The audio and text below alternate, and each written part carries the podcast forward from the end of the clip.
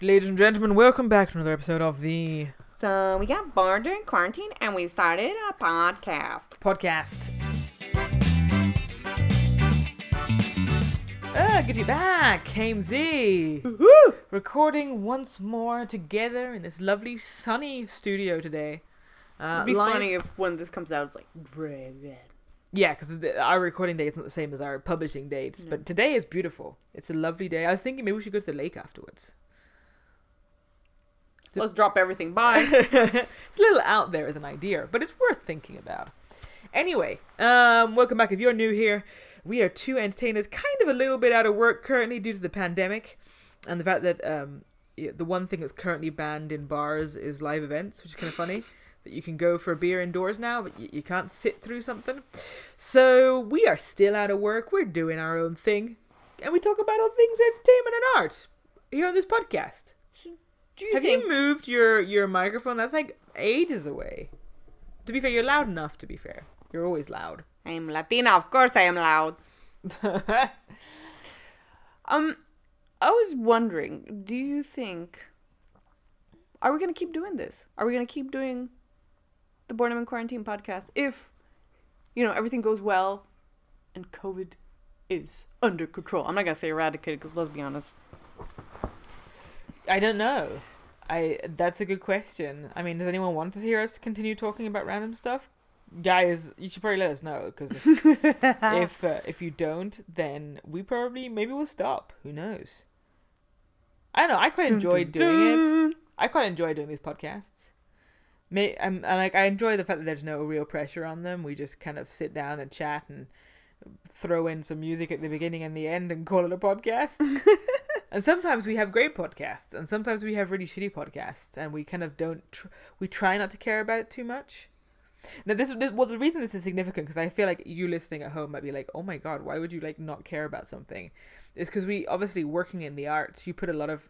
I think you probably overthink everything too much, because you want to be a certain level and for your your people, and it's quite refreshing to be able to just produce something and put it out in the world and get better as you do it. I guess it's it's a low production effort. Like the, it's not highly produced, no, uh, highly produced content. So which I also we don't do know a whether we research. work if in highly produced formats. You and I, I feel like there's something about live performers which are like they're kind of almost difficult to have highly produced. I I think we could, but I think you would require um, an enormously bigger. I don't think that's even the right English, but like a, a much bigger budget. I think we'd need a team. You Like, need a that's the thing. team. You I need, think whenever you're doing everything yourself, it's all consuming. Uh, Yeah. Whereas when when you you know you have a team doing all of this stuff and all you have to do is perform, then yeah, then I think then Well, it becomes just down to that performing. skill. It's also concept creation, right? That's also Well, no, I think you wouldn't necessarily be doing the concept creation if you were. If it's highly produced, Yeah. no. So, you, but then you're just an is, like- actor. You're just an actor in that case. Yeah. You're Here we're actors and producers and everything. But anyway, I find it quite enjoyable to do. But I don't know whether it's it is interesting to listen to. I mean, we know it's not, it's not quality like information. It's just maybe it's something that people enjoy listening to while they cook or while they go for a run or something. Although we must be so irritating when we when if they're out for a run and all we're talking about is muffins. Do you imagine how Yeah. annoying that would be? Well, that would motivate you to finish the run at a cafe. yeah, dun, dun, dun. I don't know. Or or while you're glazing your pottery. Also, could we continue calling it the boredom? This so smooth. Uh, can we continue calling it boredom in quarantine podcast if if if we're no longer in quarantine? Yeah, that that's okay? the thing. I mean, can you even? I it, it's there's still restrictions. So I'm gonna say as long as there's some form of restrictions, I'm gonna call it quarantine, right? Um, Oh yeah. Okay. like no, no. That, I'm, gonna, I'm gonna still say it's it's valid. but if life went back to normal, could we I call it the know. boredom in quarantine? I mean, technically, it started in quarantine and we were bored.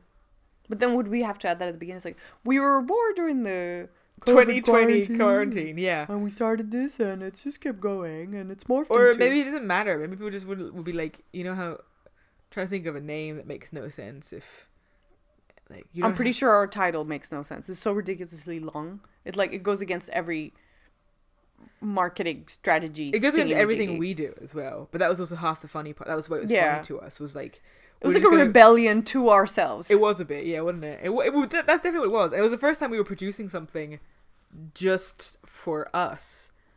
You know, just for us. I mean, we're launching something quite big in the next coming weeks, which is also just, like, just us. I'm trying to describe this. Is I'm not describing it very well, but you know, like we do. We've produced a lot of uh, shows, which is you know really it, its intention is to showcase those amazing performers that we have around us, around us, or to to work on concepts or whatever. Um, but it's nothing it's just about us performing. Yeah, that's a very different Yeah. style. Um, and this was this was that. It was just us two having a chance to, in this case, sit down and chat. Um, Yeah. which is less performance, but more. have banter and, and see where our weird jumpy brains my brain um where they go Yeah, exactly. it does make you realize also how being quarantined like being recent well not so long ago we had our first like little mini improv session with the mini mini troupe uh Yeah. champagne bingo and uh, which is basically just one other person besides emma and me uh sam if you're listening to us uh and um and my brain just felt like it was like after after the the you know the one hour hour and a half of uh, session we had my brain was just like like it was just stimulated in different ways it hadn't been stimulated for the last year and a half And you could like, you felt like Wow. a buzz yeah a buzz and i just was from like a simple like training in someone's house kind of thing. yeah Yeah, no, it was crazy. also like socializing physic in the same room with the same per- the person you're talking you know not just the same screen that you always look at whether you're socializing watching netflix or working um it, it was really ah it was just nice it, it felt like oh my brain is capable of more and it, it gave me hope for okay you know the coming year the new season um you know fingers crossed that everything Goes ahead. goes ahead. Um, so it's, but you do realize how being stuck at home, even if you do have social contact with people through the screen, it's not the same. Like your brain's not being stimulated the same way as as it is when you are physically in the same room with people. Well, I think it's kind of an interesting point as a whole because if you think about it, it's a bit like the problem you have with you know not being exposed to people with different opinions. Mm. You know, Yeah. You know, uh, whether it be for the argument of, um, you know, anti-vaxxers surrounding themselves by people who are also anti-vaxxer, um, or you know, something as simple as growing up with the same friends um, for years on end and, and never experiencing another culture or someone who's not like you or someone who doesn't know you. Catches you by surprise, I think. Yeah, I think it does. I think it does catch you by surprise. I think it can be unpleasant at first, but when that had become the norm, that this, you know, that you were always stimulated, you know, your partner will never do that for you. Like, you know, they are part of you almost. You know, you're you're a unit. So to find that kind of same stimulation from somewhere else is is, I it's hard. And I think that's what you you find with like the when you finally meet up again with people. It's like, oh wow, these are topics I would never have thought of talking about. Yeah. Um. Because sometimes even, you know, I think we all have the conversation with friends of like, oh, what are you watching on Netflix now? And you know, you start talking about a certain series and stuff. But then you even start seeing how different people kind of appreciate different things from like maybe the same thing that you've watched. Uh, but you know, because Yeah. each have a different life experience, they'll pay attention to different things or they'll appreciate different things and have different discussion points, and and that's really refreshing Yeah. um, even if at times it can be challenging and completely contradictory or against your beliefs um, but it's still stimulating and and that's that's refreshing Uh, and having that that like the different uh, the different beliefs is so important because I think otherwise you We don't they- be you don't vanilla. think about your opinions. no You just feel them, which is not the right way to do it. Like you need to be challenged. I think that's a, otherwise, yeah. What's the point? yeah and i think usually when you go to university i think that is a place where you do get challenged a lot. It's one of i think it is a very formative time where you meet people of very different backgrounds or you know that might challenge your belief system. And that will make you kind of okay let me look at my belief system and see what i feel is what do you keep what you don't keep basically. Yeah. for xy reason you know you you kind of go through that inventory.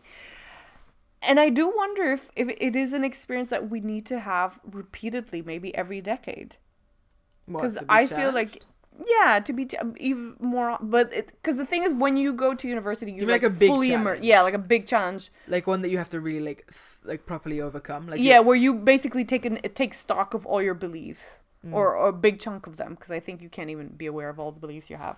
Um and kind of you know co- educate yourself and kind of go like okay are these do these beliefs make sense still? Uh where do they come from? Where you know was it did i get them? Because my mom believed in this and i never challenged it or was Yeah. never challenged. Um because sometimes we have opinions on things as well um that are not necessarily fact based um they are maybe socially based because your friends think that. Um and to give yourself the space and time to think about it critically like is this still true Uh, uh, should I still be, you know, should I be afraid of this group of people? Like, does this make sense? In what context does it make sense? Uh, to give yourself that chance to to reflect a bit. I think we, because even I think personally, like, even if I have gone through university, um, I can see, you know, but this was a while back. I can still, I can see myself falling back into the the the rut of getting stuck in your own beliefs yeah. and like and how hard it is i see it with my parents like how hard it is to put yourself again in a situation where you will be challenged because we will avoid it we don't want to be uncomfortable I think also I don't know what it is that creates stubbornness or creates that certainty we have about our opinions.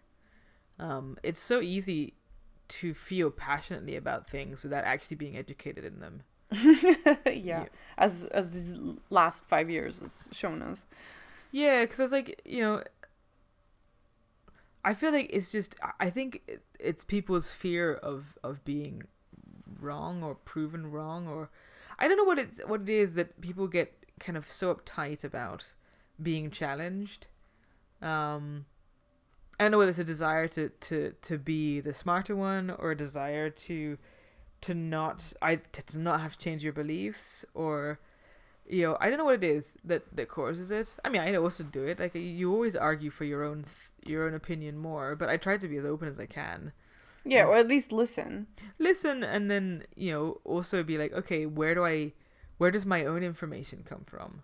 And yeah if I can't remember where my own information came from, then maybe I shouldn't be trusting it as much as I do. yeah But then also remembering that they also may not remember where their own information comes from. And but then it might mean? trigger you to take a moment maybe do a little bit of research um and or ask people talk about it um but to kind of get into this mode of openness yeah. where you're kind of like okay i'm gonna take in all the information I can and then kind of digest it and then formulate my new opinion basically um, but I we need to be in a state of openness where we are absorbing stuff Well, you so have to that we can process it, yeah. definitely. um, and I think a lot of the times, you know, you kind of made, you've come down to a certain opinion and you're like, okay, well, I don't need to rethink this again for a while because I'm certain that probably when I did the, I generated this opinion, there was some facts and stuff that were surrounding the creation of the opinion. But not always. Sometimes it, they're formulated when we're really young or because of our, our social circles. Um, but to, to, to allow ourselves space and time to, to reflect. Yeah. Hmm. I don't know what what would you need quite a big trigger I think to to reevaluate all your you know some of your major opinions each time. I think that that's hard to come by. Yeah, I, would like to, you know, I wouldn't want to have to wait for a big traumatic experience to make that. No, right? that wouldn't be ideal. No. I don't know how you could do it. Maybe just of your own volition. Yeah. Uh, I think that's where reading books helps. yeah. I think it, because it for that. spe- I think especially with nonfiction, um, because you know this is from the point of view of the author, you, you know it's it's not you're not being forced to to change your opinion. You are choosing to read it, so you're already voluntarily Ah, reading it. Yeah. But while you're reading it, you're fully immersed in this person's worldview. That's very true, and Right. you you are likely to ch- you're pretty much more likely to change your your opinions during reading a book because it's a new piece of information than that you you've are. chosen to read through. Exactly. You're not being force fed, which I think when you're having dialogues, when you're having chats with friends, you might be feeling like somebody's trying to force information. I feel like a you. lot of people feel this. I don't think it's fair. The idea that that's you know that Yeah, you- I, I don't think it's necessarily real, uh, true. Yeah Just, but that's how you feel. yeah. I think the book is a good one. But uh, I think that's when you do. I think as an adult, at least, if you are if you are reading, I think. And the thing I like about books is that they have they have people to check the this the information inside, yeah, um, which is something that you can't say for headlines that you spotted on Facebook somewhere. yeah, no, definitely not. Um, So, so it is good to have good quality content that you read or absorb. mm, I think that helps um, with reflection and, and formulating opinions. Yeah, because depending on, I, I think also it's it's harder. Like if you were to read a non-fiction kind of educational book, something like Guns, Germs, and Steel, or um, Yeah. A history of nearly everything, you know, they're they're nice books, but they're not ones that are necessarily terribly easy to read. There's a lot of information. Um, there's a like to try and retain it. Whereas But I that's find a lot of facts. That's like a ton of facts. that's my point. Yeah. Wait, wait, wait. Okay. That's my point. So going? like you know you've got you've got these books with like a lot of information like that is meant to be a more absorbable way than for example just studying something or reading a textbook. Um, but then you have the other spectrum, which is kind of uh, autobiographies or uh, life stories, um, or, or even uh, like anthologies of stories from from real people uh, that um, that really do give you a glimpse into someone's life and that you see it through another person's eyes, like you Yeah. the idea of walking a mile in someone's shoes, kind of thing. Yeah, that's exactly what you do because you are completely immersed in their point of view, and they give you a bit of the background of how these views kind of came into, like the lens that you're seeing everything.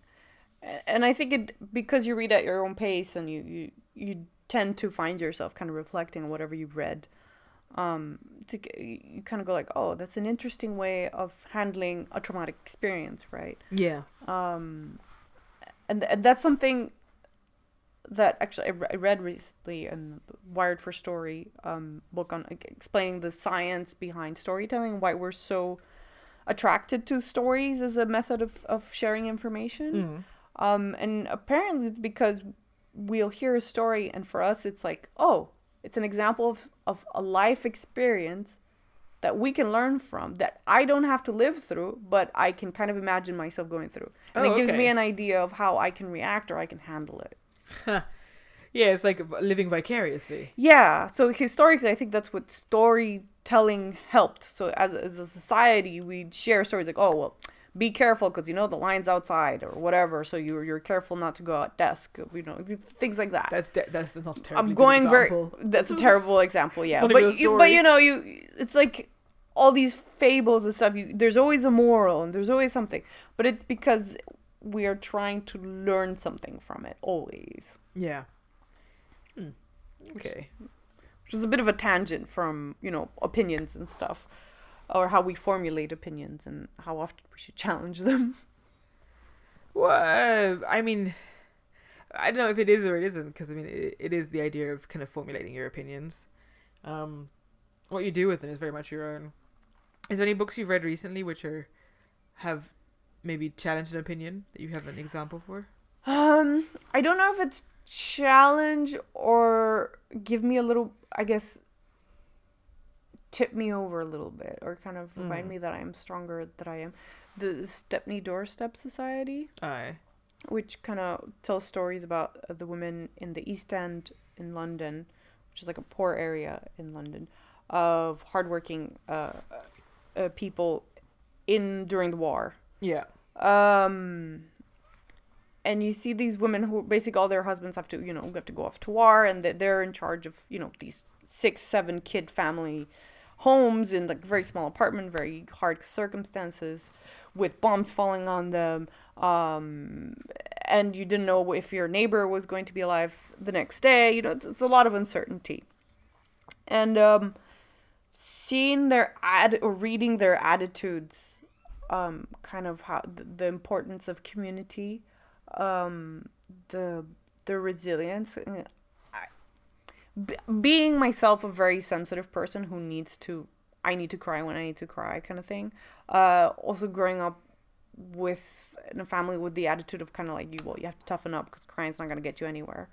Um, you know, it's like I, I've struggled with that. Those two, Torn. I've been torn. Um, but I guess reading these women's stories where they've had to, as they say, have a stiff upper lip, um, I understand why. Um, but I also understand that I'm not living Then. then, and I am allowed to cry if I need to, um, and to understand how to handle it and manage it and still kind of push through.